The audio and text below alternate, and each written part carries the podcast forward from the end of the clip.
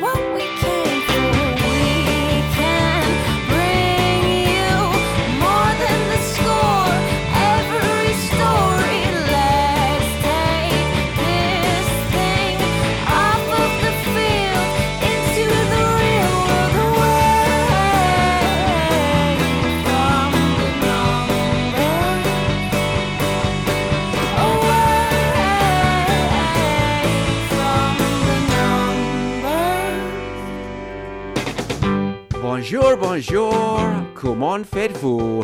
Nous sommes les garçons et blanc et bleu. I'm Michael McCall, I'm Steve Banner. and today I feel French. As Infantino may be wanting to say this weekend. But yes, welcome to the AFTN Soccer Show. There's still time. Broadcasting on CITR Radio 101.9 FM from the unceded Musqueam territory at the University of beautiful British Columbia. And of course, I am cock a hoop because of how the football results went this weekend. We're going to get into World Cup chat. It's just Steve and me for this show. Zach is back, but I don't know. He said something, Steve, about wanting to spend time with his family. Uh, Like he's a imagine that? politician that's disgraced or something. But um, but yeah, he he got back last week, so we're giving him a little bit of extra time off so that he is spending some time and his first weekend with his family. He hasn't seen his wife and kids for a couple of weeks, so we will get him back on the midweek show and we will talk about his trip then. He could have popped in just for a, a little bit of a, a chat tonight, but I, I wanted his first appearance to kind of be chatting about the show. And Steve and me were chatting about this, and we really wanted to just get a quick podcast. For us, a quick podcast. For other people, probably, Steve, though, a normal length podcast of probably about an hour, where we, we want to look at the World Cup quarterfinals because we both enjoyed them so much and just so much to talk about. I also had a little bit of audio I want to bring you in part three from Ismaël Koné, who is departing CF Montreal after Like a very everyone good. Yes, the the sinking ship, as I said last week, were the last person in Montreal. Just turn out the light, please. So we'll bring you that in part three. But the fir- first two parts, we're, we're going to talk World Cup. But before we get into any of that, though, Steve, we want to start off, obviously, by paying tribute to Grant Wahl, the American soccer journalist who sadly passed away this week just at the age of 49 looks like it was from a suspected heart attack. Nothing has been confirmed yet. He'd mentioned a couple of days before that that he had had really bad bronchitis.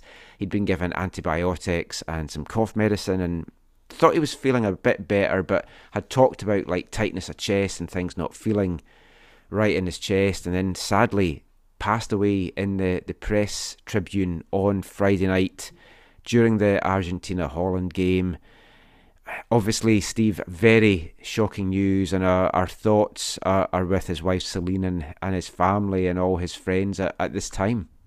Yeah, definitely. And a lot of outpouring of, you know, uh, love and well wishes and condolences on Twitter. It was just like it never, it seemed to never end.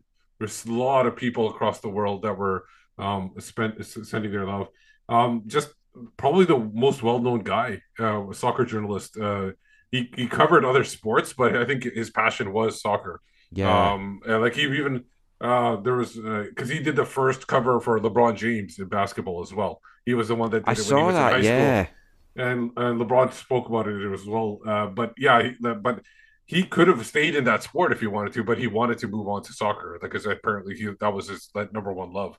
So and I mean yeah, his passion shone through. I mean, any time you hear him Yeah. talk, he, he was with Sports Illustrated for years, and he was an analyst on Fox Sports for, for years as well, and just such a well-known name. And the fact that the outpouring of condolences and grief is around the world just shows you how well known he was and how much he, he touched people. It's it, it's crazy to to think that he's passed at such a, a young age. I mean, we we had him on the show once back in 2015. I only met him a couple of times, and that was the I think the first time of me actually speaking to him was at the Women's World Cup here in Vancouver.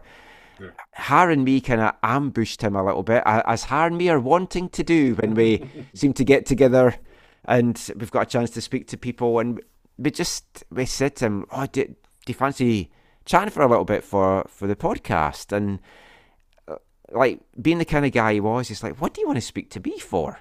Because we, yeah. we were we were actually at an event the day after the World Cup had finished for America's win, and it was a big thing, and all the American players were there, and you could speak to anyone. But I wanted to get his take on it as a, a respected journalist, a guy that had travelled all over Canada for the tournament. And it, if anyone wants to check that out, it's an episode 119. It's just a, a quick five minute chat, but he just spoke about his love for Canada and the tournament and just the love of the game. And he was always yeah. a big champion of, women's soccer.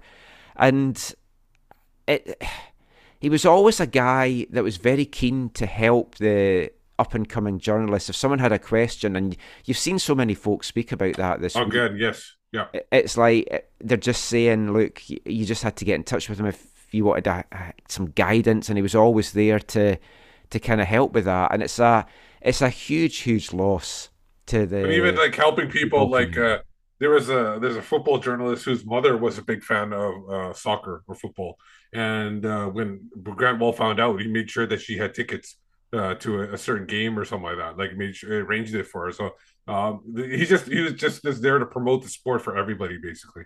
And it's yeah, it is a sad loss. Of course, after that happens, you know, it doesn't help with that his brother had that initial uh, Instagram post, but everybody was going into conspiracy theories. Yeah. Um, you got people saying the Qatari government killed him. Um, and who knows that that still could be. Then you got the COVID people saying that, oh, did he have how many oh. vaccinations they got? And then this, yeah. it just got bottled up with everything. I, I, I, I want to say something on that because this is this just pisses me off so much just now. I, I could probably cue my angry bastard thing here, but I won't because we're obviously doing a, a tribute to Grant. But every time someone dies, these absolute assholes are jumping in the, the comment sections where folk are grieving and leaving condolences and just yep. saying, oh, died of COVID, died of the vaccine. And yep. it's like, please just fuck off and go and get the mental health help that you clearly need. That you're just jumping into any time that someone died just to, to leave this. Yeah. It just pisses me off so much and just let people grieve, let people remember the guy without all this nonsense. It just does my absolute head in. Yeah, but and then, it's it, it, just like when I'm reading it, I hate having those pop up. Like I'm reading people condole, like honestly sincere condolences. Mm-hmm. Like at this point, who cares how he died, right? Like it doesn't. Yeah. Like for some people, yes, it doesn't matter, but for the most part, it's just remembering the guy at that point and just yeah. remembering all the all the good things he did. Like people mentioned that, that he you know, he ran for, he tried to run for FIFA president yes. year, just to get in, and, just to and, highlight the corruption yeah, in, yes, FIFA. Exactly. So and, he was never afraid of the people that were up top, and and that's the thing. Like uh, people latched onto the fact that he he wore the rainbow T-shirt and he wasn't allowed in the stadium yeah. or something like that, and then they used that as the, the goal around to well, whatever comes out of it comes out of it. But at this point, when he passed away, nobody really needs to hear about you know all the stuff that's going on. Like no. you don't you don't need to like let's just remember the guy for everything he brought to the table. Yeah. And there's been so much misinformation as well because initially it was said oh when he collapsed at the stadium he had to get taken to hospital in an uber which now his brothers oh. posted tonight that wasn't the case. He went in an ambulance because i thought why would he go in an uber? That's just weird. But no he went in an ambulance and then friends and fellow journalists followed in an uber to to the yeah. hospital and, and stuff. So the only thing is how that, quickly these things just get blown. Because there was an article about like the what the what happened actually went down in the uh, press room. Uh, yeah, I started to read it and then I couldn't read anymore. It no, was, it, it, was, it I find it really upsetting.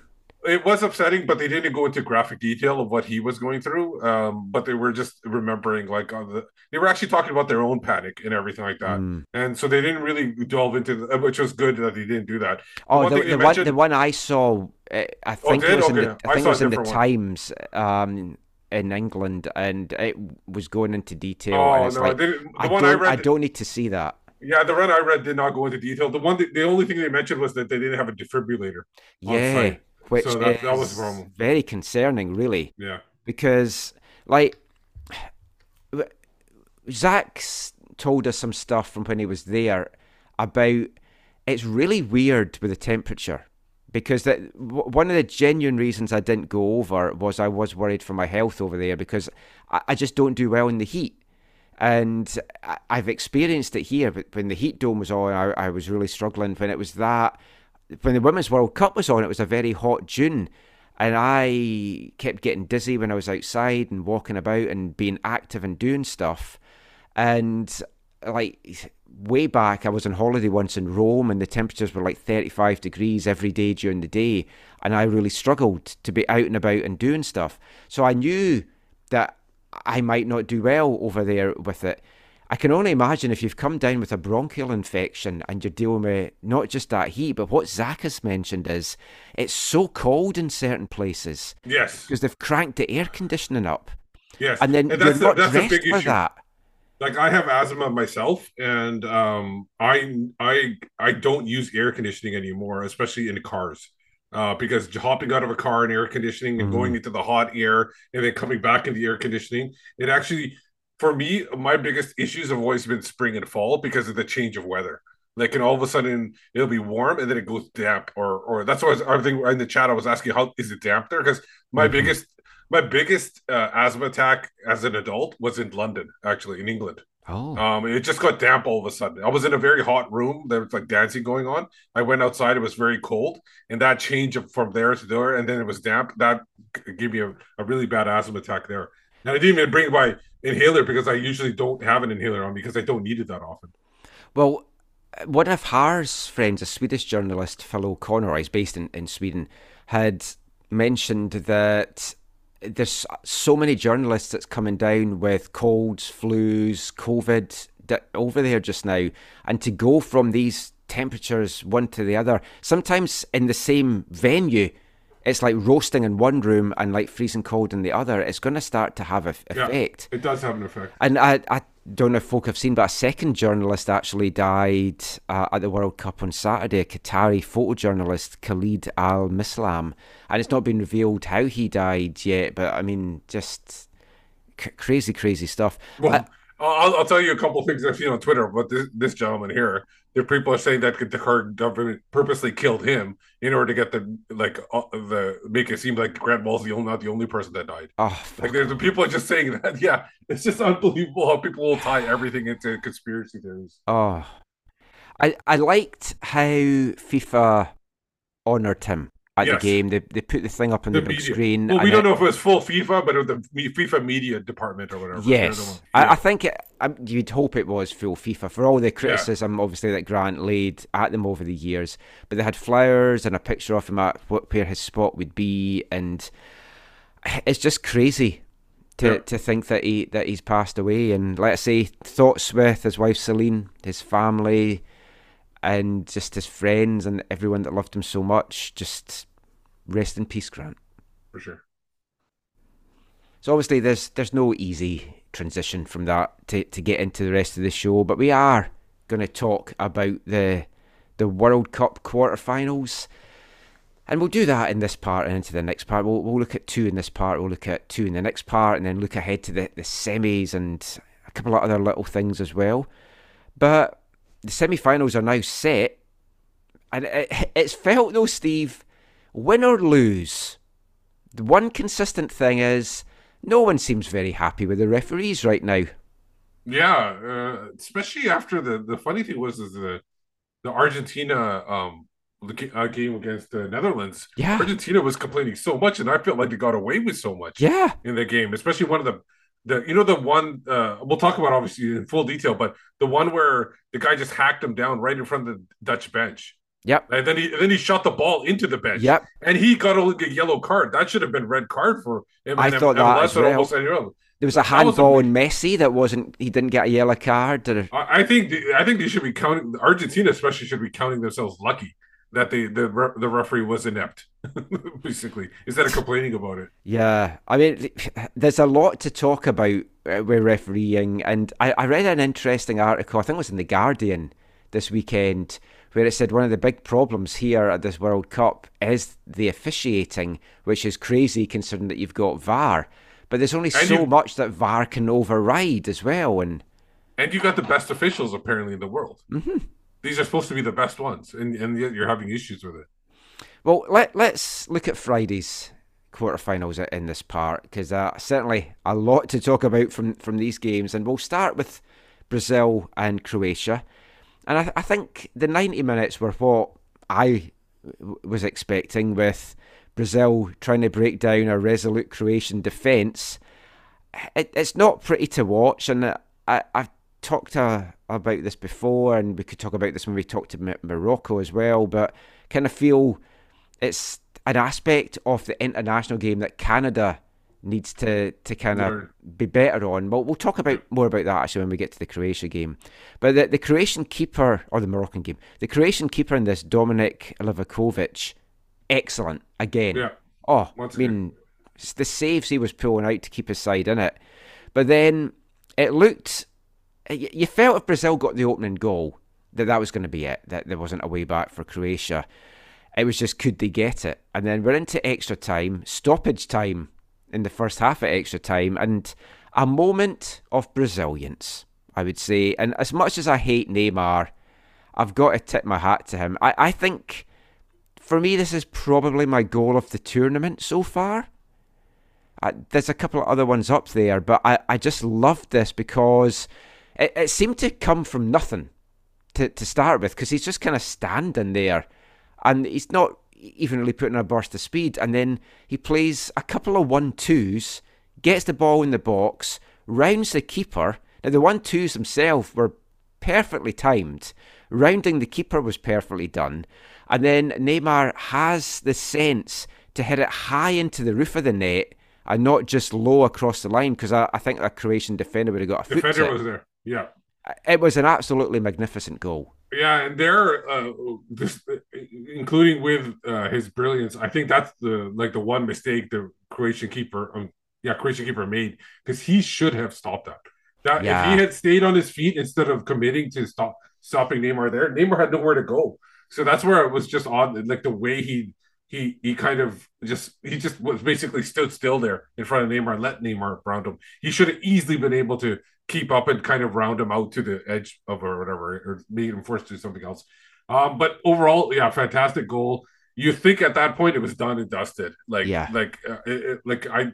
It, it was hard to see Croatia come back from that, but of course, whenever we say it's hard to see Croatia come back from something, it, they always prove everybody wrong. I mean, they're an absolutely amazing team. If if you could clone that fighting spirit that they show time and time again, oh man, it's. I mean, they're just amazing.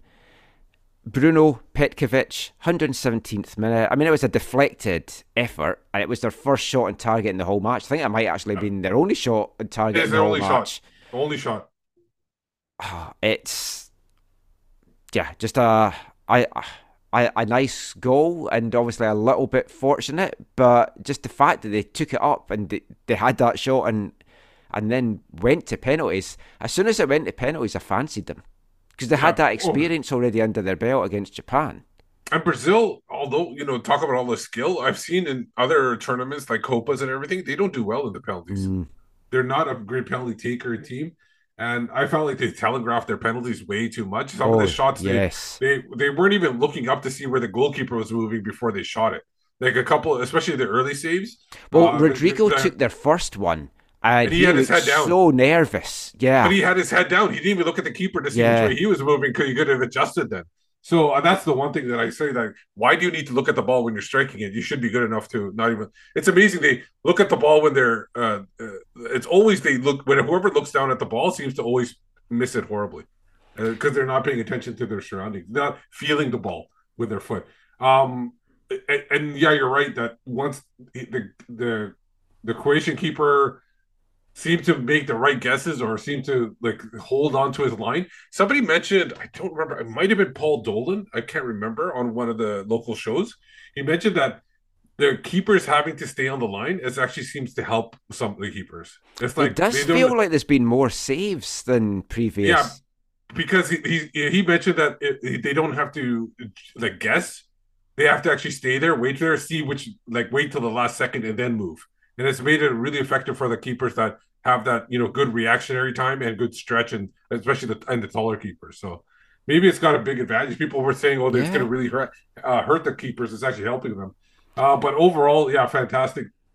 I, how many? I think Brazil missed quite a few penalties in there too, right? It was Well, it finished 4 2 uh, in the shootout, and Livakovic saved two penalties. He saved two against Japan as well. I tell you something that I, I like about his reaction. See, when he saved penalties, he's not wasting that energy, the physical and the mental and the nervous energy by like over celebrating. He just calmly gets up and walks away. And I like that because he's keeping his focus. He's Yeah, not getting exactly. caught up in the moment where I think too many goalkeepers they make a save and then they're celebrating like they've won it when there's still a long way the shootout to go. I love that cool, calm approach for him, and it clearly pays off. But also Croatia's penalties were two They- down they the middle and Yeah. two just excellently placed that a keeper's going to struggle to get as well. Yeah, and that's the thing about uh, the Brazilian keeper. I think he's actually a better keeper, if I'm not mistaken. Overall, uh, I can't remember who he plays for, but like he was, he was just guessed. He wasn't even like thinking like like if he had just waited and at the, the last minute, last second, he would have seen where the ball was going because it was the, the Croatian guys were they were telegraphing him too the shots. Mhm. Yeah. But I mean, it, it's got them now to the semi-final stage. And fun fact: Brazil have now been beaten by the first European team they faced in a knockout round every World Cup since 2002. Now, Oh, so as soon as they face a European, yep. As soon as they get to the knockouts and they're up against a European team, they're out.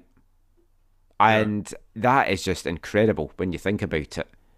Yeah, and if you look at Croatia um, side, the if you look at the stats, possession equal, passing equal, passing accuracy equal. Uh, I don't know what the the you know the the other analytics show, but they seem to be like right on par. The only difference was that Brazil was getting way more shots on goal uh, compared to what Croatia was doing.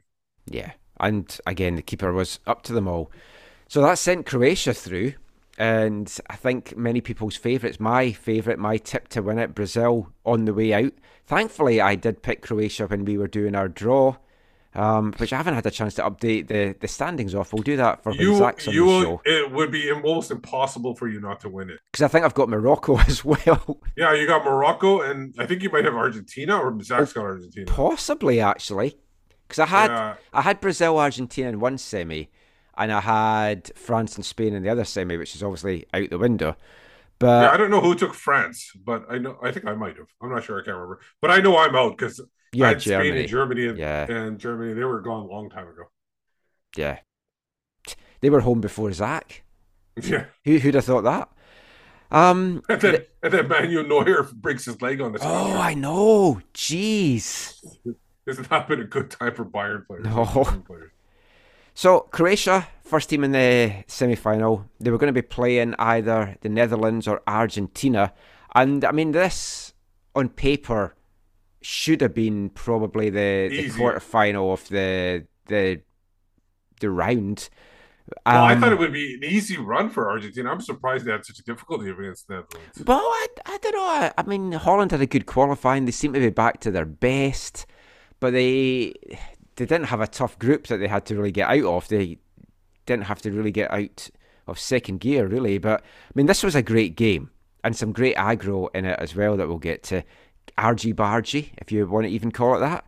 And Argentina looked to be home and dry and coasting. Like there were two Yeah. goals up, Molina in the 35th and then a Messi penalty in the 73rd. I don't know how they let Holland back into this. They obviously feel the referee let Holland back into it, which we'll come to. But Wout Weghorst, two goals, one in the 83rd minute. But then, and this is right up there for me as one of the goals of the tournament as well. That free Yeah. kick, everyone's thinking, oh, he's going to go for it. Like, jumping ahead to the England game against France, to get that free kick with the last kick of the game. And it's like, I don't think anyone had any thought that he wasn't going to go and try and get that in. Same in this. They thought they were just going to go straight with an attempt on goal. Lovely little pass inside and then just buried. Beautifully executed. Yeah, uh, a perfect. Like I'm surprised more a lot of more teams don't do this. Like I think they might now. The you know what? It's like there's al- there's always something trendy in soccer, whether it was putting the ball at a corner right as close to the the little circle as you could to still make it in in the corner area, to putting the guy lying down behind the wall. There's always something trendy. So I wonder Yeah. if it's going to be a, a new trend of these kind of free kicks not on goal, but little passes inside. It's going to have to make defenses be really switched on. For sure, and then you got because you're already like putting a, a wasting a guy like having him lying down behind the box as well. So you're you're already like taking one person, and you got the four people in the box in the in the wall. That those people are done. So that you got five. So you got a lot more free players than Mhm. the other team does. So you can easily do something like that. And went to penalty shootouts. Argentina won it 4 3 in penalties. And Emiliano Martinez, another great goalkeeping performance. He's such a, a good goalkeeper. I still find it baffling that he's just with a club like Aston Villa. With all respect to Aston Villa, like you'd think he would be at a more higher profile club. I, Yeah. I looked at his Wikipedia as well. 2015, seven years ago, he was on loan from Arsenal at Rotherham United. And now he's making big stops in a in a World Cup semi final or quarter final like seven years later. It's crazy how Where, where, players' where fortunes can change. Where was Rotherham back then? Rotherham would either have been championship. I don't know if that was their championship season, but I think they were League One by that point. Yeah, they were championship now, right? Yeah. They've been Yeah, they've so been a bit of a yo-yo team, but it's Yeah. like even just for a Rotherham fan to say, "Oh yeah, he was our keeper for for eight games," it's mhm. just kind of crazy to think that. A couple of things just to talk about the aggro in this game. So you touched on the ball getting kicked into the Dutch bench. I thought the Dutch reaction was actually quite subdued because there was no need for that at all. No, it, it's uh, I like I said, if this was like MLS or another league, I, well, I definitely MLS. This would have been the the tackle itself would have been red carded. Mm. That would have been red carded, and the suspension on top of that from the extra games or whatever from kicking it into thing. Yeah. Um. So I'm I'm I'm surprised there wasn't more that came out of that, and and I'm even surprised that FIFA hasn't done anything since then.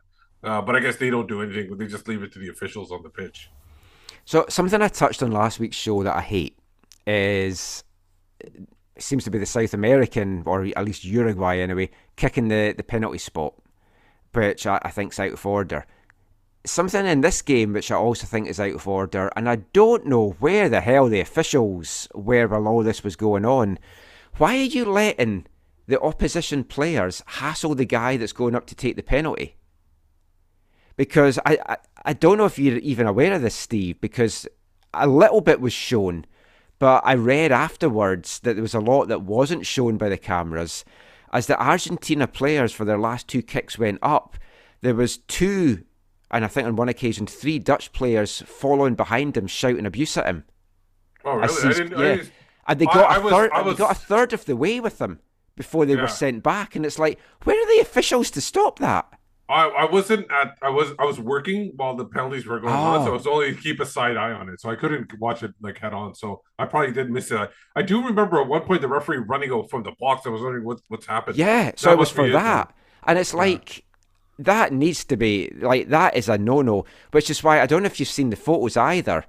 After the winning penalty went in, some Argentina players are running away celebrating, and some are going right up to the Dutch players, going like with their hands to their ears and making gestures. It's because of the aggro that was going on with that. Um, 'Cause they I were- guess that was it. One of the Argentine players afterwards had said every penalty when our guys were going up, these guys were shouting things at them. Now, shouting things I think's fine, but actually then trying to follow the guy up and doing it, that to me, that crosses a line, and I've not seen that before. My thinking is that the Argentina players are just upset because they didn't think about it. Yeah, it is the kind of thing you'd expect from Argentina, I've got to say. When you said when you said that before at first when you said because I didn't know anything about it when you said it I thought you were talking about the Argentina players. That's what I thought you meant that they were doing it. No. And then some of the post game comments, Messi and Martinez, they weren't happy with the Spanish referee Antonio Mateu because of the time that he added on. And they, they said that he should never referee another game at this World Cup and that he was just playing until the, the Dutch equalised. I don't see that at all. And I, No, I I don't genuinely don't know a- what they're complaining about. The ten minutes is very normal nowadays. Yes. for for for uh, added time on. So uh, I think I there Messi didn't really go into it. Another player really went into it. I think on the TV broadcast. I remember seeing that. Yeah, the keeper Um, Martinez went went off. Yeah, and so that's that's where I'm. I'm surprised these guys. These guys say, "Oh, we're going to be sanctioned." They they get away with it. I, honestly, they don't. There's no sanctioning at all. They can do whatever they want to the referees and say anything they want about it. Well, it was hilarious reading those because of then what happened the, the next day. But that's the first two quarterfinals covered. Uh, We'll be back with Saturday's two quarterfinals after song number 12 in AFTN's 2022 Festive 15. If anyone missed the last show, what we're doing for the month of December, no artist of the month. We are doing, I was going to say our, my uh, favourite 15 tracks of 2022 as a homage to John Peel and his Festive 50 that I grew up listening to and loved so much. And I've got the, most of them from mid 70s onwards downloaded, and I still regularly listen to them. So we, we're instead of just the snippets of a, a minute, we're playing the songs in full. So we're going to be kicking things off with number 12 in the Festive 15 after this. Hi, I'm Mike Dean. You're listening to the AFTN Soccer Show.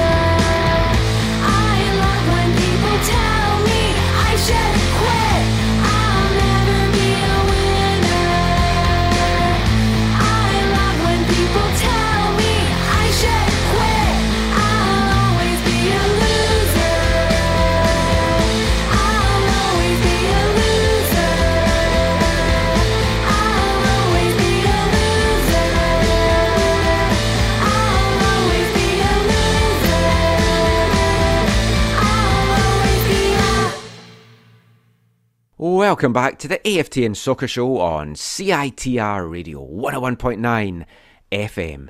And kicking off this part is number 12 in AFTN's Festive 15 for 2022. From Brooklyn, New York, three piece girl band Thick and former Artist of the Month here at AFTN. And that is a single taken from their sophomore album that came out in August, Happy Now, and that was Loser. And of course, there were some losers this weekend in World Cup action. We've spoken about two so far, with Brazil crashing out, the Netherlands crashing out. And the first match we're going to talk about from Saturday saw Portugal crash out to Morocco.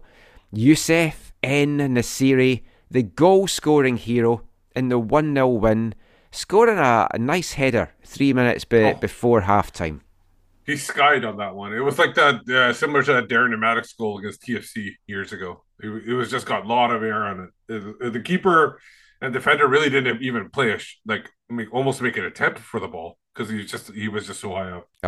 It, it was another great defensive display from Morocco, and I, I know I, I've seen a lot of folk criticising teams like Morocco for playing defensively, and we, we touched on it on a previous show. If I'm a coach and you're going up against a better team than you, of course you send them out defensively.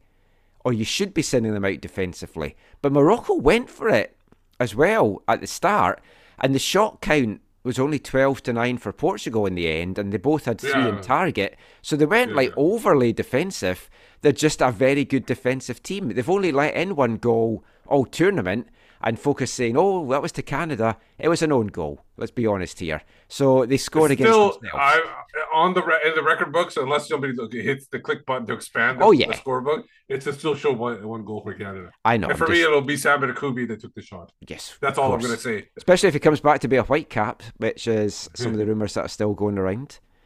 Um, but yeah, it was a, a great defensive display, and I touched on it in the first part, and we'll, we'll talk a little bit more now genuinely, Canada need to learn to play like this on the international stage. Oh, for sure. You can't just go gung ho.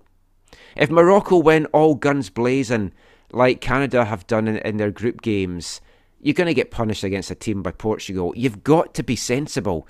Now, I understand we might not have as good defenders and midfielders as some of these other teams to pull this off, and if you're playing three at a back, it makes it very difficult to do that. But that's then when you've got to have some tactical nuance. You can't have this tactical naivety of formation fluidity. Yes. You've you've just got to be able to defend at the world class level, which is what it is at the World Cup. And I think this tournament will help John Herdman to kind of see that. And I think it'll make Canada realise, okay, we did really well, we've got things going offensively. Yeah, we maybe didn't get the goals, but they were clicking. But we have to just shore up this defensive side to our game. And they've got four years to work on that now. And if they're going to get tested at the Confederations Cup, that does definitely seem that something's in the works for 2025, whether it's that or whatever.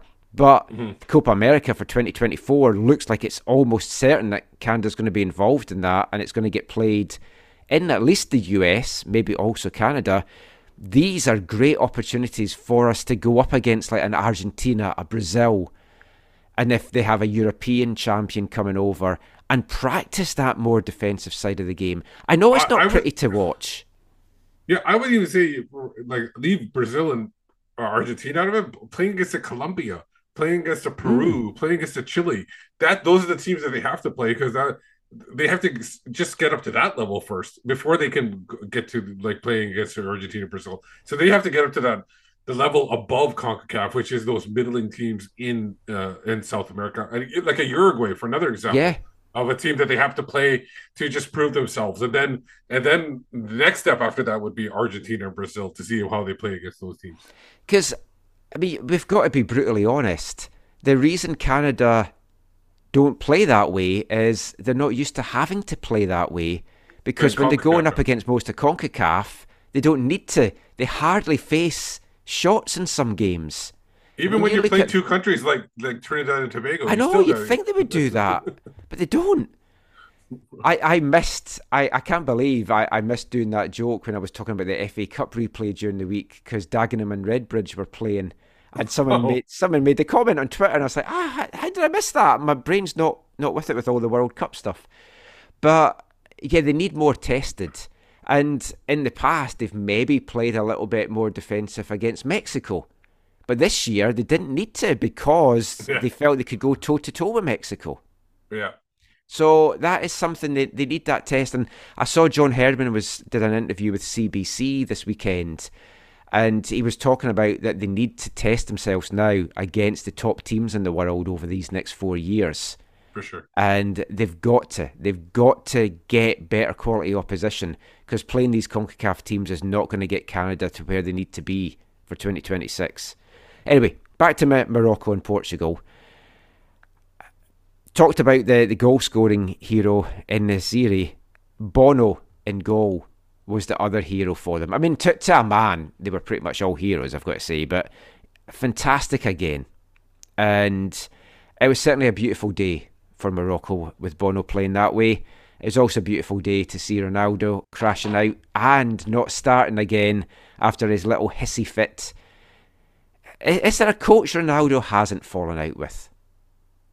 Yeah, but the coach doesn't seem to be uh like he said. Like this coach doesn't seem to be upset about it or anything. No, like because he said he's known him for years and they've got a good relationship. But Yeah. we were talking about this on my East Five podcast this weekend. The way that Ronaldo is going out of the game is whether he's going to retire soon or not. I don't know. This is should be his last World Cup. Most folk would think. Well, he's he said he hasn't retired for Portugal. He, he's probably his last World Cup for sure. Hmm. That's what he mentioned. He, But- I'm, I'm assuming maybe he wants to play Euros one more time. Yeah, he he's not exactly bowing out in a blaze of glory. Just the, No, the way it's that just- he's been carrying on. Yeah, it, it's odd. Like he's very much a Dr. Jekyll, Mr. Hyde. Like he can seem like he has when he's around, like uh, when he's playing the game with his teams, he seems to be like like an awful person, like in the games. But like if you watch his videos, like meeting kids and stuff like that, he Mm. seems like the nicest guy ever. But it's just a weird. Maybe it's the mentality he gets when he's on the pitch. Uh, he just gets into. I don't know if he feels he has to do everything himself. Yeah, Because I, he think is. that's I the think problem with a lot of these guys.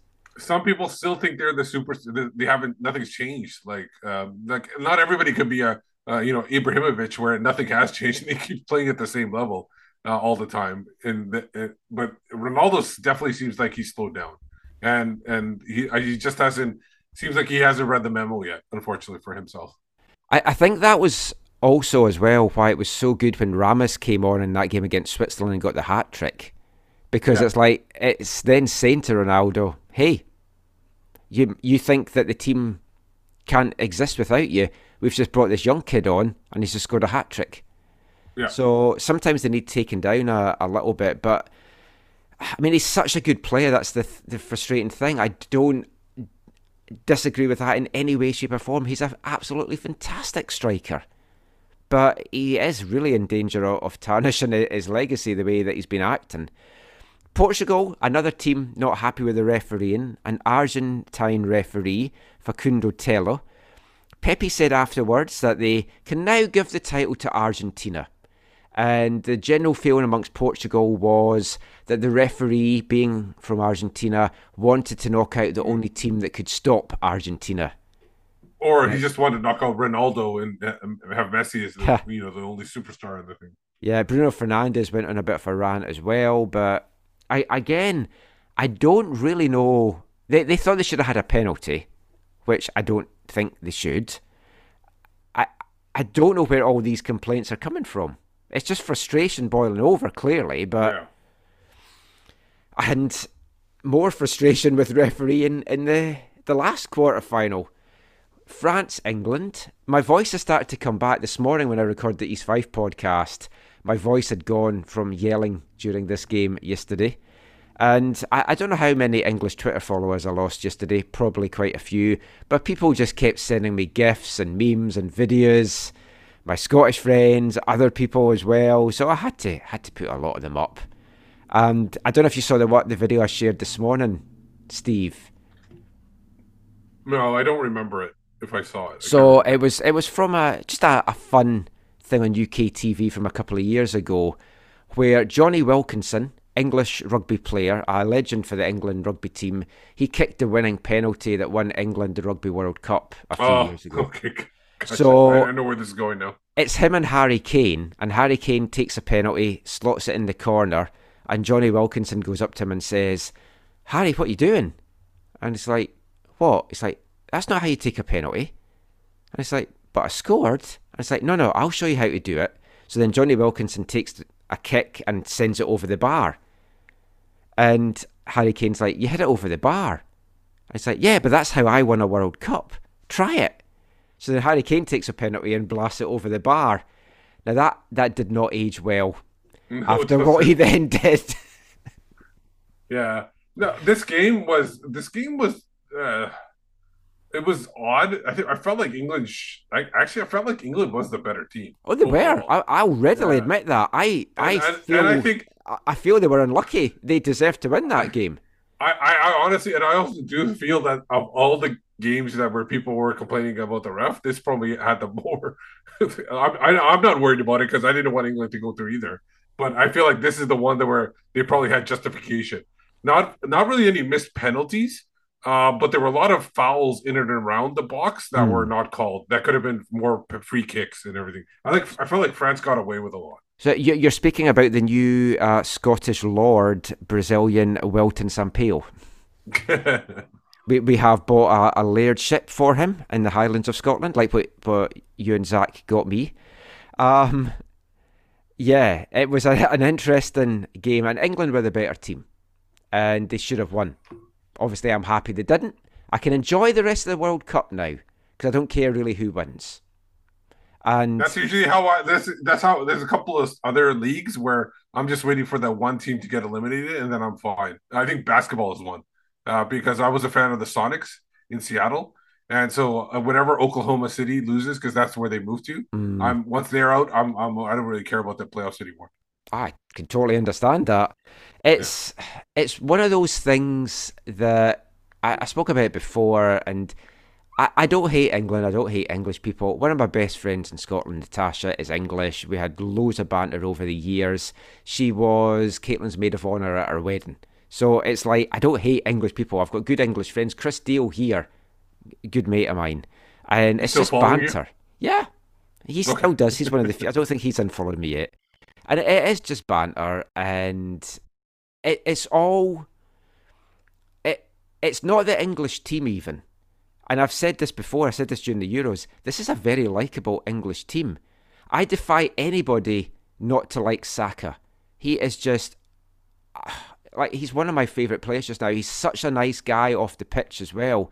I I didn't know this. My Lee that I did the East Five podcast with was telling me in the Arsenal documentary last Christmas he went and bought champagne for all the staff at Arsenal, just as a thank you for all that they do.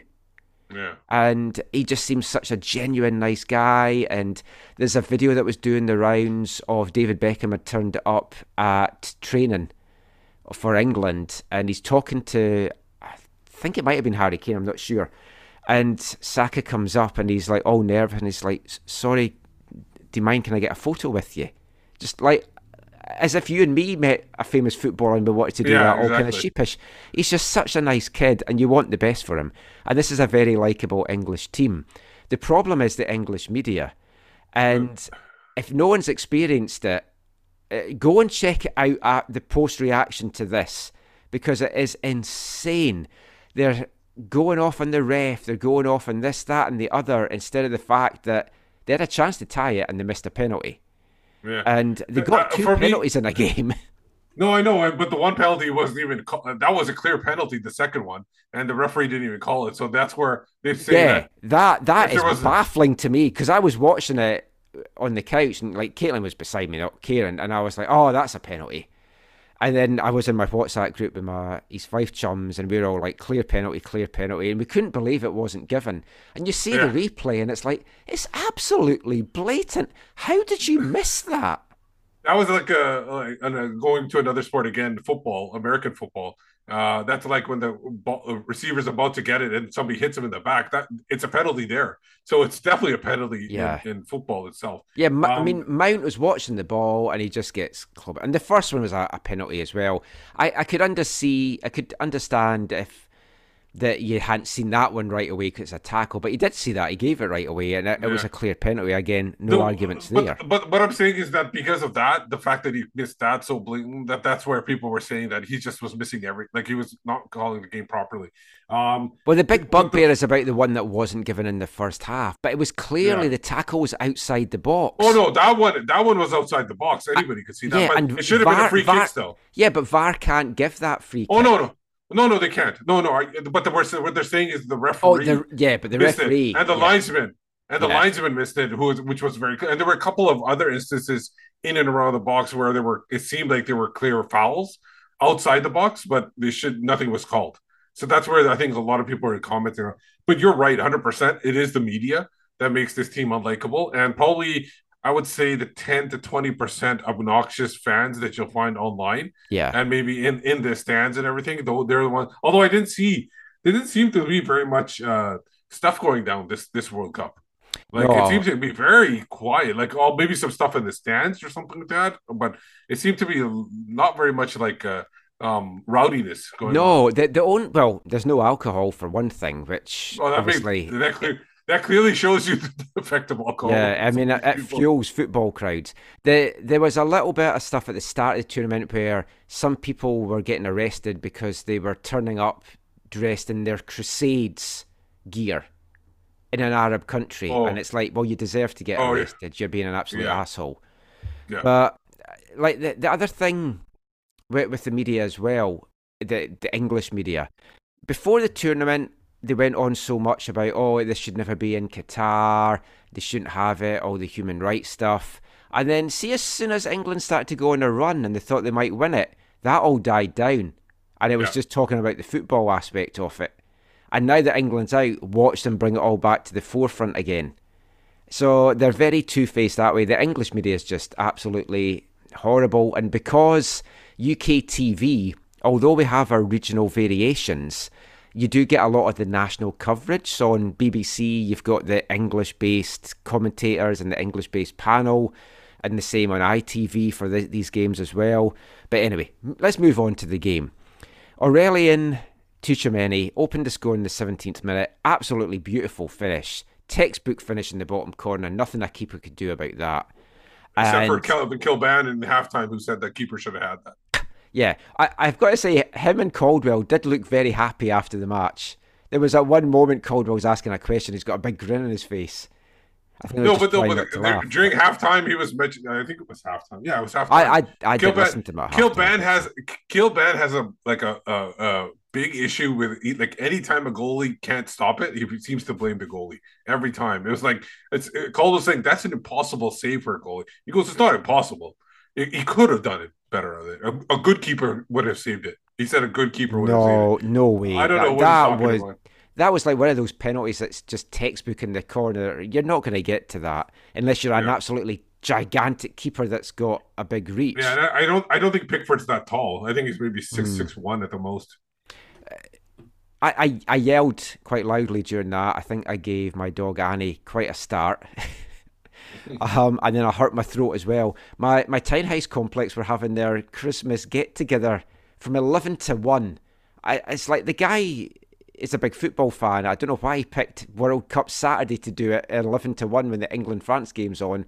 So at half time I nipped over, got the free coffee and pastries and snacks that they had, and brought it all back for the second half. So I didn't see the halftime show. But I see after that goal, France just fell out of the game as any sort of attacking threat. And they their defending was shaky as fuck. And it was just a matter of when, not if England were going to score. It's like they they were going to score at some point in this game. Yeah, for sure. And, and they were buzzing around. They they had multiple chances um, near the end of the first half and beginning of the second half, and then the penalty, like you said, a, cl- a very clumsy tackle Yeah, in, in the box. And it was the goal scorer Tchouaméni that gave it away. But That was the 54th minute. It was tied at one apiece. And at that stage, I thought, you know what? England's going to go on and win this. And they deserve to with the way that we're playing. But then the goal finally kicked France up the ass. And they, they found a, a way to string passes and be attacking again. They'd obviously kind of just taken their foot off the gas a little bit. They should have gone for the jugular. They should have gone for the second. And uh, Yeah. put the game to bed instead of making it what they did. But what a great finish by Giroud, putting the French back ahead with 12 minutes to go, and it was it was a good finish after that. Five minutes later, though, I mean that was that was like I have no idea what Theo Hernandez was doing with that tackle as we talked about, Well, but It's it's funny though. In one angle, it kind of does look like he's going shoulder to shoulder, and I think that's what he was trying to do. He just missed Mm. like because he, he maybe that was the angle the ref had. Then I don't know. I, I I- think he was looking at the ball as well, so maybe he misjudged where his back was and where his shoulder was. That's my only guess. Because I agree that I don't think as a proper defender you would do something like that because you're definitely gonna get caught. Because he was even saying to the referee, "No, I hit him in the shoulder," so maybe he didn't even realize what he did Hmm. done. I'd I'd love to to have a chat Uh, with a referee, whether an MLS ref or one of these refs that's been involved in VAR, because I wonder because you know that you've got VAR and you know that you've got that as a backup that if you make a mistake for a penalty, it's going to get picked up by VAR.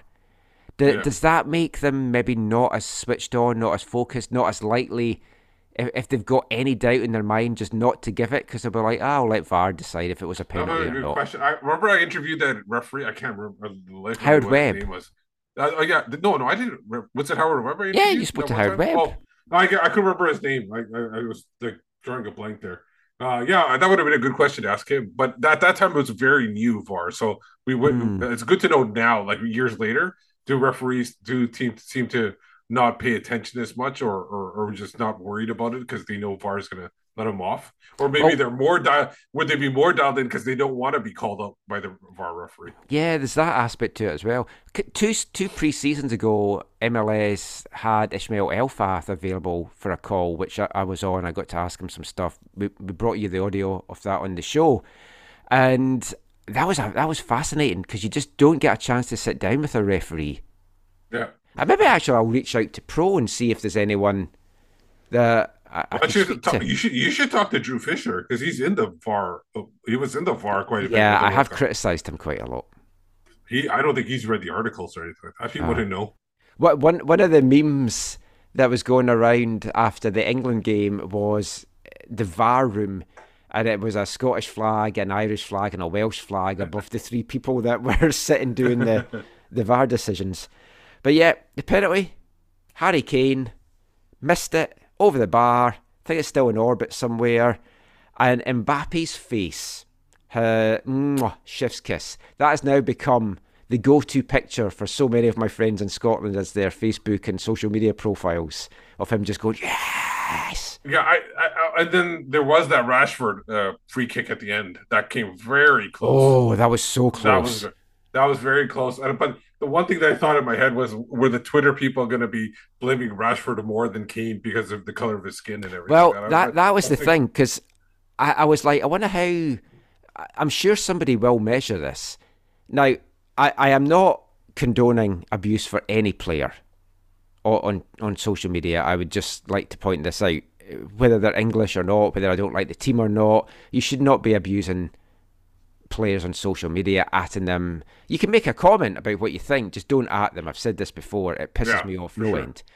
But I'd, I'd love it if somebody could work out how much abuse Kane got to say the likes of Saka in the, the Back- uh, back for at the Euros. Yeah. Yeah, yeah. And it, it's it'd be interesting to see that this how, how many messages of abuse a white guy got as opposed to a, a black guy for, for missing the penalty. I think we know the answer, but it would be nice to actually see the, the numbers of that. But I mean, it, it's- the most English way to crash out for World Cup penalties of, of some sort, either a shootout or, or missing this. Yeah, and then it's, it's, it, you were talking you were talking about you know you don't hate the, them and everything, but it's like that little brother mentality. Yeah, It's similar to us in the in the U.S. Canada. Oh, the US, yeah. whenever it's it's fun to watch them like fall out, no matter what Canada's results are, it's good to see them fall away when, when they give you disappointed. Yeah. And as a lot of the English folk on Twitter reminded me, it's like, well, where is Scotland? You have to be in it to get knocked out of it. I, I pointed out that we boycotted for ethical reasons, and we have boycotted the last six FIFA World Cups for ethical reasons. That's my excuse, and I am sticking to it. Um, Sam Matterface, who is the commentator for ITV in England, when the penalty got taken, and apparently he's had a lot of criticism for this, he said England needed Gary Lineker, but they got Chris Waddle because Waddle missed a famous penalty, I think in Italia 90. Oh, okay. um, so basically saying that they needed this hero instead they got this numpty that missed a penalty. And he's been criticised for it, but I thought that's a, that's a fair thing to say. Yeah. Um, last thing on the England game, there's been a lot of debate. Should Southgate stay? Should he go? He's got them relegated from the Nations League. He's got them knocked out of the World Cup. So naturally, I think he should stay for the, the next Euro cycle. Well, if I'm if I'm England uh, uh, from a neutral standpoint, um, I would say that he like he's gone through the World Cup, Euros, and now another World Cup. Mm. I think they need a, a change of uh, kind of a voice in the room. I would actually say that they need somebody like something non-English at this point. Like I would say even like a Brazilian type of coach. So because if you look at them, they they got like a very deep and um, wide-ranging type of attack like going forward, like at their attackers, and they just need to shore up their back, their their, their defense. And Brazil is very good at that, where they have a very solid defense and they're very good in the attack. Like uh, like it's, it's a very like kind of they, they have both things. Like if you look at the uh, Brazilian games so far in this tournament, they've been like that all the time. So I would say they need something like that. I don't know if they will get that or they give Southgate well, see, maybe another Euro or something yeah, like that. But they need the, something different. That's the thing with the English media again. It's a lot of the old boys club, and they want an English coach. And a lot of the English fans, it has to be an English manager. I could not give a toss where the Scotland manager came from, as long as he can yeah. take us to a World Cup. And it's it's like fair to ask the question for Southgate as it's fair to ask the question for John Herdman. Have they taken this group of players as far as they can take them, or is there still something more left in their tank? Yeah, for sure. I, I for me, like it's just they just it, it could be an English voice, but they need somebody that is gives more freedom or more ingenuity to the attackers and and and put the best players on the pitch. I I I question some of his selection sometimes. I I, I don't know how you have somebody score three goals in like 100 minutes and he, he's not a starter. Like, yeah. like like Marcus Rashford is one. Like, why is he coming off the bench when he's showing that he can score goals at this level? So that's kind of some of the things I I question because other teams have seen somebody cut off the bench score a couple goals. He starts the next game. That guy does. So why isn't it happening? They don't. They shouldn't have a, a set starting eleven. Yeah. So semi-finals are set Tuesday.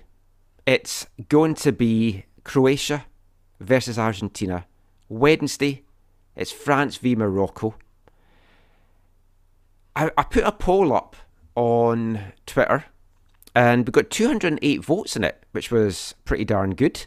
Just a 24 hour poll asking who, who did you think was going to make it into the final? Was it going to be Argentina France, Argentina Morocco, Croatia France, Croatia Morocco? So the poll, 50% had Argentina France, which I think everyone's head, that's what you're yeah. kind of going with really just now. Then it was very close. The other ones, Croatia, Morocco, which I think is everyone's heart talking more over their head, had 18%, and then 16% each for Croatia, France, and Argentina, Morocco. Oh, really? Wow. But I genuinely think these two semi finals are too close to call with what we've seen in this tournament so far. Yeah, for me, uh, Argentina, Croatia, it all depends on it, how does Argentina like like uh, do they go all out against Croatia or do they uh, like in both games to. actually? You have to. Yeah, I, it's it's it's going to be odd. Like for me, I like the best player on the pitch is obviously Messi. Um, out of out of both teams, but Modric is you know probably a second. Um, and but Messi can make more happen in the attacking zone than Modric can for me in the midfield. And if they can break through that midfield and uh, like, I would really try to overload the midfield and try to neutralize Croatia's strength at that point. See if they can get through that. It, it it's going to be a, a close one. It, you hope that Croatia don't just focus too much on Messi. Yeah, And I know he's a guy. you Just give him a, an inch and he'll he'll take a mile. But eh, I I think this is. I don't think it's going to be a pretty game. no, I Uh, think I think Croatia it's- can't play. Can't can't play pretty if they're going to win. Yeah, I, actually, I don't think either of these games is going to be pretty games, and you're going to have one team bossing stuff possession wise, and another team sitting back defending and just trying to keep them at bay. So it it's the old attacker defensive, and defensive football can it can be fun, but I know for some people it just really switches them off. Some of the comments we got, Peter Seward said that he'd love a Croatia Morocco final, and a, a lot of folk have made a, a point of if it was Croatia and Morocco, then you're basically looking at the two teams that came out of Canada's group being in the final. And we had a little chat about this on, on our WhatsApp group, and you and me are on the same page. Zach said he, doesn't care about that. But I, I think for the non hardcore national team fan, I think that's quite a big statement to them. It is, and uh, I've already had friends and family mention that, like without me even trying to bring it up or anything like that. They mentioned it themselves. Hey, these guys are the same guys that Canada beat, played, and they didn't they didn't play half bad. Like against Morocco, remember there was just like that big mistake by Borjan. Yep. And and, and obviously Cro- with the Croatia, they were chasing the game, and then they just left too much space. Croatia, don't get me started on Croatia why they lost that game because I'm still not over that. Still, I think uh, that because look at the way they played since then. They haven't like beat anybody horribly because they were motivated that game. This just shows how much motivated they were to beat Canada and and really like drill it into Canada. So uh, I think it could have been a two one game, and I think that's it. It would have been against Canada. It didn't have to be four one. But again, like it just shows that Canada wasn't that far off. I feel. I still feel like they weren't. They're not that far off. They just No, I think a bit, a bit, a smarter bit less naivety, and Yeah. yeah, and formation. Uh, just a better formation, like not having two people up top and having an extra player in the midfield would have helped that out. yeah. Because Angus Walker had made the point that it would be great to think that Canada was knocked out by the two finalists, and and it would be a, a good story. But also in 2018, uh, it has to be pointed out, England and Belgium were in the same group, and they both made the semis. And the other two teams in that group were Panama and Tunisia, and they've not exactly gone on to like set the heather on fire and, and have But great stuff after that. Yeah, but uh, France were taking it a little bit easy. Mm-hmm. Um, Smoke City would like Argentina, Morocco, or Croatia, Morocco, or Argentina, France, Croatia, France in that order. He said it's both head and heart. I think Morocco has the best defence in the tournament, and I think Argentina have the maturity and grit to deal with Croatia. Rick Halland wants to see Croatia, Morocco because you're guaranteed a first time champion. And that's what I like about that as well. I'd like Yeah. a new name on the cup. I think that would be good for world football. I think that is what the sport needs. Yeah, for sure, hundred percent. It'd be nice. There's a lot of different types of storylines. Uh, for me, like obviously you got the Argentina storyline of Messi winning the World Cup. That will stop me from using that um that argument that maybe he's not the best player because he hasn't won the World Cup. Mm. If he wins it, then I don't. I can't make that argument anymore. I, I So- can't begrudge him getting a World Cup as well because Yeah. of what he's done. And the only thing I haven't liked him, he always throws these hissy fits off. I'm going to retire from international football, and then he keeps coming back. And Yeah, exactly. Um, Um, the Croatia, like you said, the Croatia is a great story. They've been like in there in the tournaments, late in the tournaments, multiple times, and so that's that's a great story. France, obviously, being the first two-time winner in years. I can't remember the last time it's happened. Maybe in the seventies or something like that. I can't remember. Brazil did it. When Brazil when- did back to back, yeah. in the seventies, right? If I'm not. Uh, I, oh, no, no, no. I want to say, Or was it 94, 98? No, no, 98 France won. I was going to say 58 and 62. Oh, I thought they won twice in a row in the 70s. Oh, maybe it was the 50s then. Yeah, so France, you know, winning it twice in a row, that's an interesting story.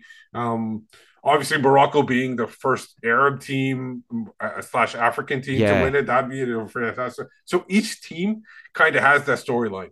Out, out of Yeah. you know, it, it's a great like something great can happen with them winning. So it's not. I I personally, I would I I I- not that I don't hate I hate Morocco, but Morocco for me might be a touch boring in the final. I, I don't know, or or they just the, the the spotlight gets to them and it's a complete blowout. Like, Yeah. and- and I'm worried about them being in the final the first time. Um, I think France could easily like they they they're really like thin. Um, they're like uh, I think somebody was mentioning they don't have very much off the bench and everything like that. So they by the time the final comes around, they could get blown out too. So I'm really concerned about that side of the bracket. Yeah, what what I've said when I've been doing commentary this year uh, on various semi-finals and finals and stuff is, if you're a team, if you're a player, you want to not feel that you you didn't give your all and that you left something on the table. And I feel if a team's going to go out too defensive and not go for it, you're going to have that regret. And at this stage, you can't have that regret. Now they could have regret of going for it and then leaving space at the back and being punished, of course. But yeah, I don't know. But I, I mean, it's been a good tournament. I've really enjoyed it. I think I've enjoyed it more than I was expecting to enjoy it. And obviously, the off-pitch stuff aside, the on-pitch stuff, the action has been great. And uh, we we talked about this as well on our East Five podcast this morning. I haven't hated a Winter World Cup. I've actually quite liked it at this time of year. I'm not a big fan of it only because that it interrupts the season. Yeah, that's that's the downside. Never, but it's horrible weather a- outside, so you're just you're in Yeah. watching football. Yeah, it's true. I've never been a big fan of like the. But for you, summer's not that great either. So you probably stay indoors in the summer. yeah, well. yeah. I try I try not to go Um, out at all, really. Um, but but what I'm saying is like it. it I, I felt like some of the teams weren't at their best because of that, and I I, I think I feel like um they need that one month to be together as a team, and you get uh, uh but that that that's might be the reason why we got so many upsets too because those teams weren't ready to go. Yeah, actually, very, very possible. But I- I'll last comment. I'll just leave to Greg Ollison. He says there's an obvious answer of the classic strong matchup. It's what you want in the final. You want the two best teams to the players from around the world. It's well known, which would obviously be Argentina and France. And then there's the heart, what that wants, which is Croatia, Morocco. He voted for his head, but he wants and declares that it's his heart. And I think that's probably where a lot of people are just now. You want a great final. And I think a great final would be Argentina France because I think both teams would go for it. And a Croatia Morocco final, they both can't defend in that, so someone's got to go for it. So maybe that Yeah. would be better than we're thinking. Who knows? But yeah, we'll be back with our next show looking ahead to that final, and we'll have Zach on it as well, talking about his World Cup experiences. That is it, though, for our World Cup chat. We've got one more part to go. We're going to turn our attention to the domestic scene again, and we're going to talk a little bit about Whitecaps, a little bit about CF Montreal, and we're going to bring you number 11 in our festive 15. Hey, I'm Julian Gressel, and you're listening to the AFTN Soccer Show. Bye.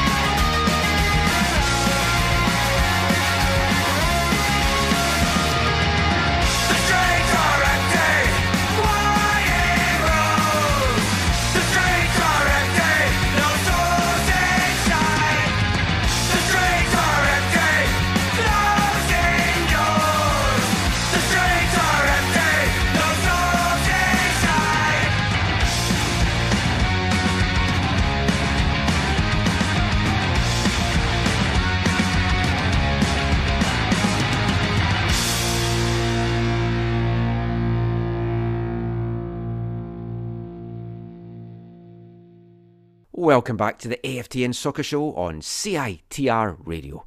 And kicking off this part, it's number 11 in our festive 15. A band that so many people have told me I needed to check out, and I only got around to checking them out this year.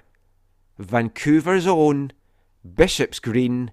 That's a song taken from their seven track EP Black Skies that came out this year, and that was Empty Streets. And thank you for everyone for putting them on my radar. I've really liked what I've heard from them this year. Hope to go and see them play as well, right up my street, a punk and oi band from here in Vancouver, BC. Want to chat just a little bit in this part about some MLS news and rumours and bring you a little bit of audio in this part as well. So there, there's some Whitecaps rumours going around this week, Steve. Derek Cornelius does not look like he's going to get his option picked up by the Greek club, but it looks that he's going to be heading to Sweden to join Okay. Malmo. And it's a transfer or It's a one? transfer. The Whitecaps will get some money. Excellent, good. And I guess Malmo's a, like I would say, uh, like a sideways move from Greece, or what do you think? I think that's an improvement because Malmo's in the Is Champions? League. Yeah, Malmo's in the Champions League or at least the Europa League every single year. No, I'm, I'm, so I'm he's going to get that the- experience. Yeah, but I'm talking about league wise, like I how strong. yeah, league? The Greek league, I would maybe argue is just a little bit better. Okay, But but the club itself is the club itself, any of the Greek clubs. Malmo's always winning stuff. They're always there or thereabouts. They're in European competition. This will be so good for Derek's uh, just development with a, a look ahead. Yeah, and hopefully he's 2026. there as a starter, not a depth player. That's Yeah. what I'm just hoping for. He's there for starting. And according to, to Glass City, that had been talking about this, the Whitecaps could get about a million in GAM from this as well.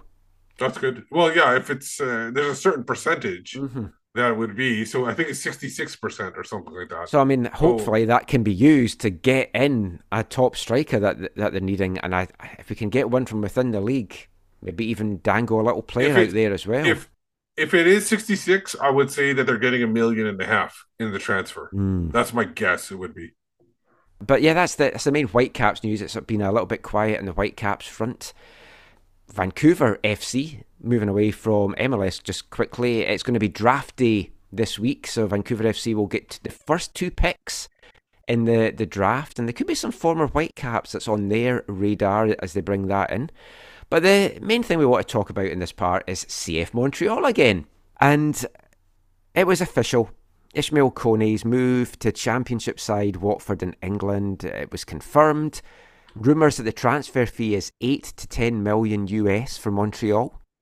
It's a it's a great bit of business by the club, who obviously eh, brought Koné up from the amateur ranks, playing with CS Saint Laurent, and Yeah. he's just taken this opportunity with both hands, playing in, in all three games at the World Cup, and what a rise! Like stratospheric, meteoric rise for for Koné. Still twenty years old as well. Amazing.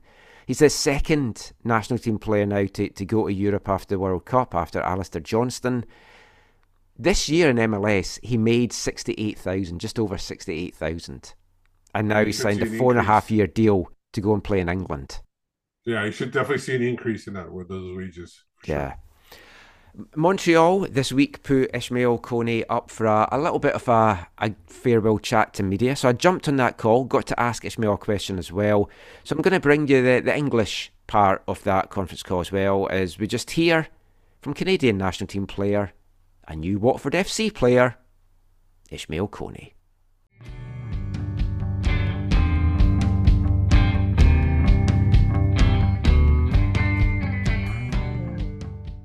there's so much we want to ask you but but can you just talk uh, obviously I mean, it's a two part question just what is is what does this mean to you to be going over to europe and and how would you assess uh, the world cup where you came off the bench all three games the experience of that Uh, first I'll say it's um, it's it's encouraging for me to finally make the jump to go to Europe because I always wanted to play in Europe. Uh, the biggest leagues, the the Champions League, the um, the Europa League. This is where it's played in Europe. So, you know, me as a competitor, I wanted to to move to Europe to give myself to finally one day playing those competitions. So you know, it's uh, it's uh, I'm proud of it. I'm extremely proud of myself to finally make the jump, and I'll keep working as always and just going higher, like I said. But uh, for the World Cup, I have to say it's been amazing. The group we had, the energy we had, the the brotherhood that we had, it was it was unbelievable. Um, you know, we didn't get the result we wanted, but we got to experience something we never experienced before. This country has never been in a World Cup since 36 years. So I think we should be proud of what we done. We came, we showed, we showed that we have character and we showed up fearless. And uh, there's a lot of good things to take to 2026. So looking forward to that. It's it's uh it's good for us. So this is what I'll say about the World Cup. Uh, congratulations on, on everything. I, I wanted to ask you a little bit to take you way back before your Montreal days.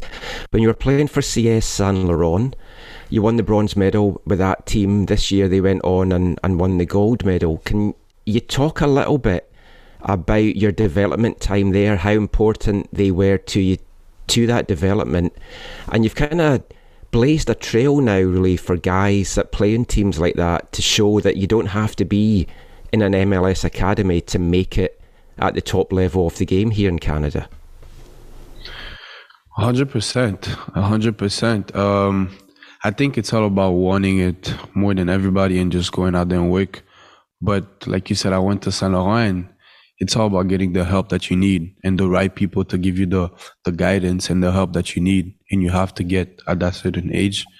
Um, for me, Saint Laurent was the turning point because I had coaches that were that had that mind that wanted to help me reach higher level. I was good, but I need to be great to reach to reach this level. So, you know, there's a lot of things that I learned in Saint Laurent, and forever be grateful to those people that gave me the guidance that I needed.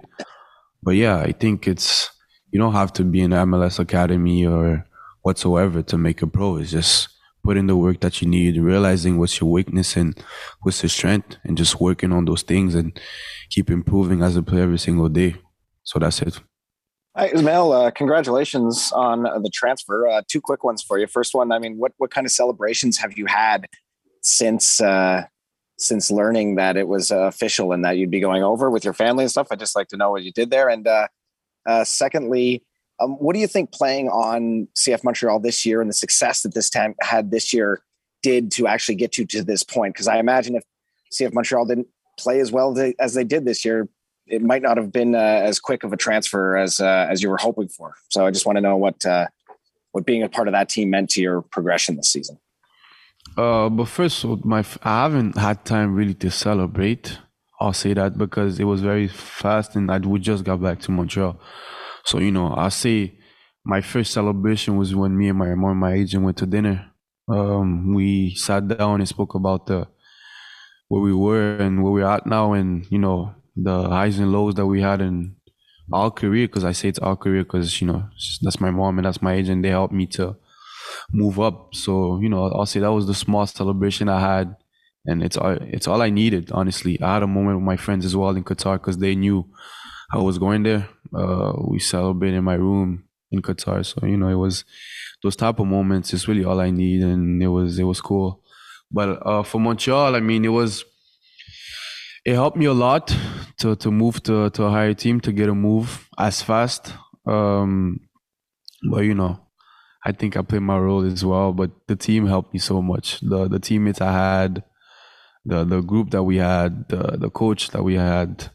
You know, everybody around was on the mission, and we all knew what we were able to do. And uh, we blocked the outside nose, and we just focused on ourselves.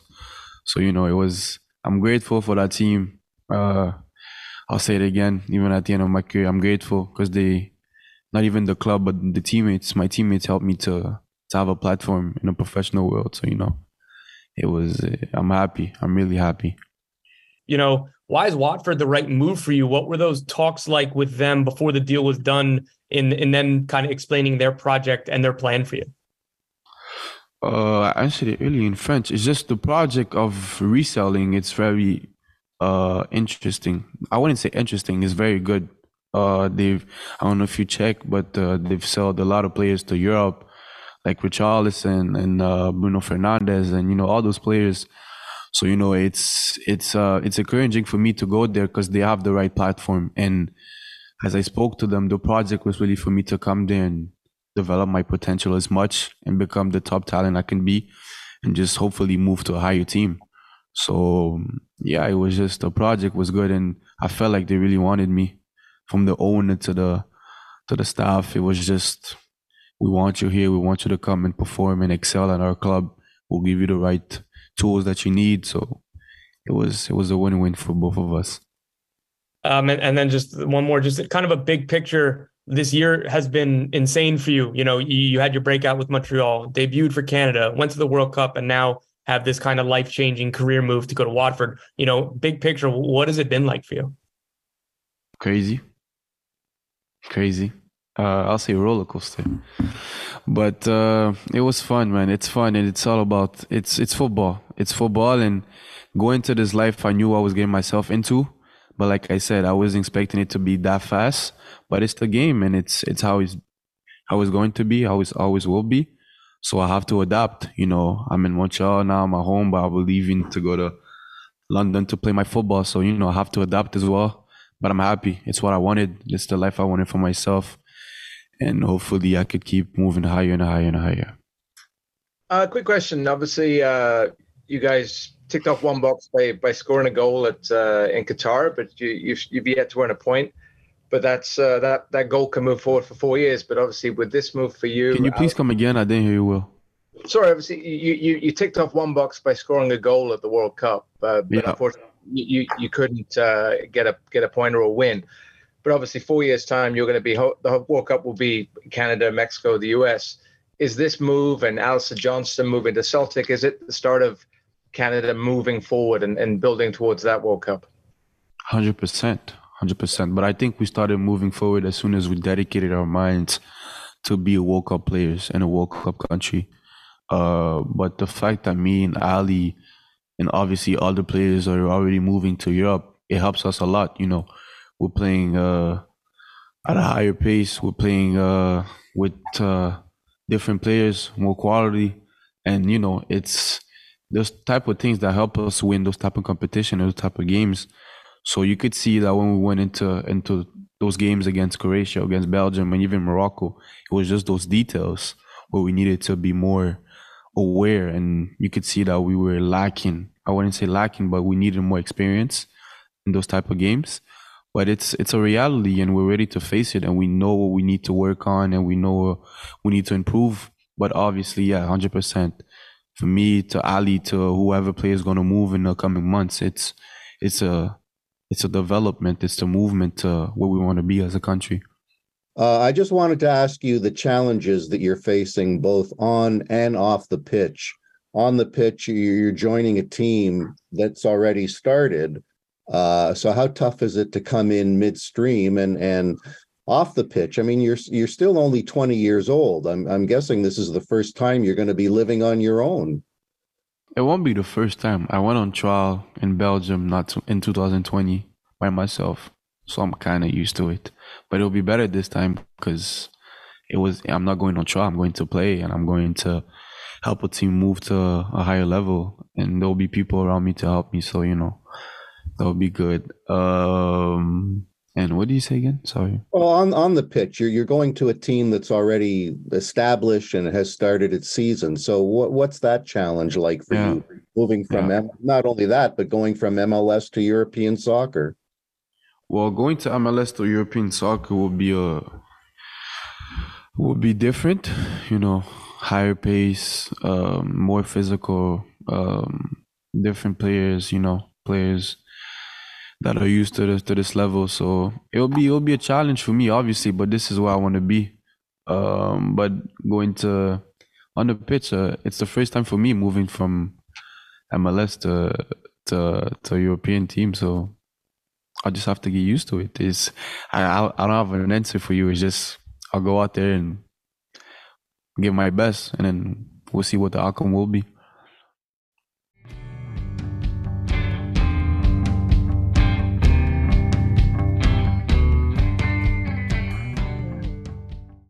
Great stuff there from Ismaël Koné, just talking about his move, a little bit chat about the World Cup, and also his development as well, coming from CS Saint Laurent. Want to give a big thanks as well to Gavino from IMFC Radio. My record on the Zoom would just not work, and I, I spent so long trying to get it to work. I wasn't even listening to some of the answers that Ismaël was given to afterwards. I just couldn't get it to work, but Gavino saved the day, sent me his audio, so thank you so much.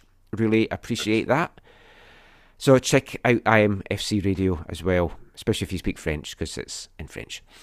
But uh, it's a it's a big move for Koné Steve. It's been such a, a fast rise for him. It's going to be a big change for him then, but I think it's a good move because he's going to London, but not really London because Watford's on the outskirts of London. A young lad he, he's it's not the first time he's been away from home. He went over to have trials in Belgium, so he's been over in Belgium for a while on his own, away from his family. But this is his first permanent move to a club away from Canada, away from his family. And although it's close to London, he hasn't got the trappings that London bring. But he yeah. seems a guy that his head's screwed on. I don't think fame's going to go to his head. And this is his dream. This is what he's wanted. He's a guy that seems to have his feet on the ground and I think he'll do well there. And he's got a good coach in Slaven Bilic, who I adored as a, a player. I wish he was still at West Ham, to be honest. I, I really liked him as West Ham boss. And I think I think he'll learn a lot there and his rise, I just I think he could be one of the best players that Canada's produced up there with Alfonso Davies.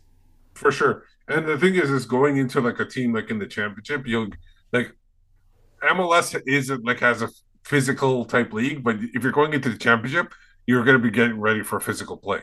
Like it, you, you can probably speak better to that than I can, but it's known for its physicality, and it will help uh, Koné uh, kind of develop that part of his game for him, so he can bring it to the National League. And I think Watford, uh, looking at this, you know, the table and everything, Watford's right now in fifth spot, um, and not comfortably in fifth, but they're in fifth spot, uh, and it, they're in in possible a chance for a promotion. And I'm wondering, does that mean that Koné play? Do you think Koné would play in the Premier League next year if they got uh, I, um, promoted, or do you think they'd loan him loan him down to Championship to get more playing time? Then, well, I mean, he's got the rest of the season to prove his worth, and I, I think yeah. definitely like I don't know that will be a starter uh, in Premier League. He could be a guy that comes off the bench for sure. Uh, I'm just wondering, like, I'm wondering, like, does that, like, because I know, like, when you get a bump up into the Premier League, you get a lot of money, of influx of money. Yes. So you you you transfer, bringing a lot of transfers in. So a lot of players that were on the championship side yes. really, which doesn't always work if you look at Nottingham Forest. No. But I mean, the yeah. championship is such a good level. I I watch the championship highlights. I download them out every week. I've done it for years. It's my aside from whatever league Wimbledon's in, which I take a lot of interest in. Obviously, it's my favourite league to watch in England. It's just so so much good football, top quality football, so competitive, and so much to play for as well. And it's been spoiled a couple of times in recent years because of the parachute payments, mean that the teams that come down they just have a big advantage over the others. But this year it's shaping up to be a really good battle. Watford, I think they were fourth up until this weekend, even. It's um, just they're fifth right now. I think they drew. Yeah, I think yeah, I think so. they went down after this weekend. So yeah, and, I, think there's a lot of there's a there's a lot of games to play because I think they play 46 games because there's 20 to 24 teams in the league. So they're and they're only playing 22. So still a lot of games to go. Like uh, more yeah. than half the season. He's going to join them from January 1st. So I wish him all the very best. He's a great guy, and it's another great move for Canadian football. And as John Herdman has kept saying, he wants and needs these players tier to one. be playing in the top league, tier one leagues. And I know this is technically a tier two league, but it's right up there. It's yeah, it's a close. very very good league. But that is it for our football chat on the show. We can't finish though without this episode's wavelength, and we're continuing our World Cup songs. This is more a general World Cup song though, as opposed to a nation, and it's friends of the show, Goldie Lookin Chain who I had tweeted, Are you bringing out a World Cup song this year? Thinking they would do one for Wales. A couple of days later, this one dropped. And I've got to say, when you hear it, you'll probably think, That's not a very good song. But it is an earworm, and it's actually really good, and this will stick in your head.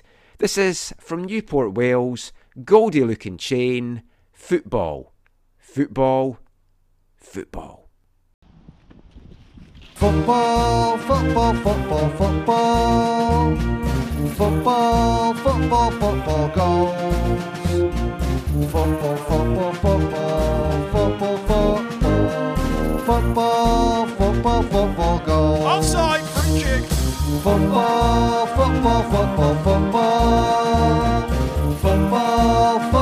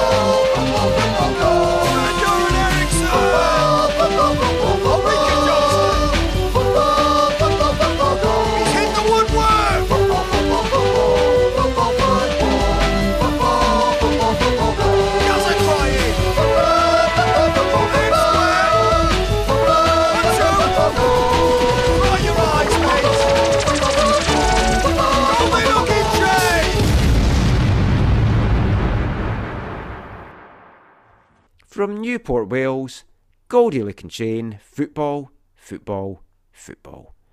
And that is it for this shorter than usual AFTN soccer show. We wanted to get in all our stuff about the World Cup for the quarterfinals before the semis, give you guys a couple of days to listen to this. We hope to be back with a, a midweek show as well and hope to have Zach on it chatting about his trip to Qatar, all the ins and outs from accommodation, stadium, transport, merchandise, the atmosphere, Canada games. We've got a lot to cover. We might bring some out in the extra podcast as well, so a, a good reason to subscribe to that as well. Just before we go though, Steve, where can folk find you online? Any final thoughts or goodbyes or any comments you want to make? Yeah, you can find me on Twitter at Whitecap Speed. And once again, not really, I don't, with Grant Wahl passing and everything, I just want to send another shout out to him and his family and friends and everything like that. Uh, just condolences to them. Um, yeah, definitely a, a big voice in soccer lost this week. Yeah, I, I was saying to my, my wife, it's like, and I know this can it happens in all walks of life, but if you're the partner and your husband husband's just gone away to work, and he's working overseas, and then he doesn't come home. It's just I just can't imagine what, what Yeah, they are going tough. through. So, yeah, I think that that's my final thought as well. Just all the best to to Celine, family and friends. A, a Grant. He was a great guy, a great soccer writer. His presence will be so so felt and missed in North American soccer circles and world soccer circles as well. Rest in peace, Grant. You're one of the good guys. Until next time, everyone, thanks for listening. Take care. And Ali LaRouge.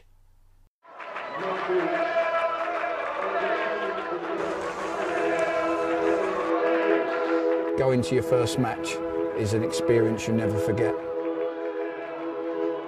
The atmosphere of what's going on around the pitch looks beautiful, and you always look and go, wow, I'd love to play here one day.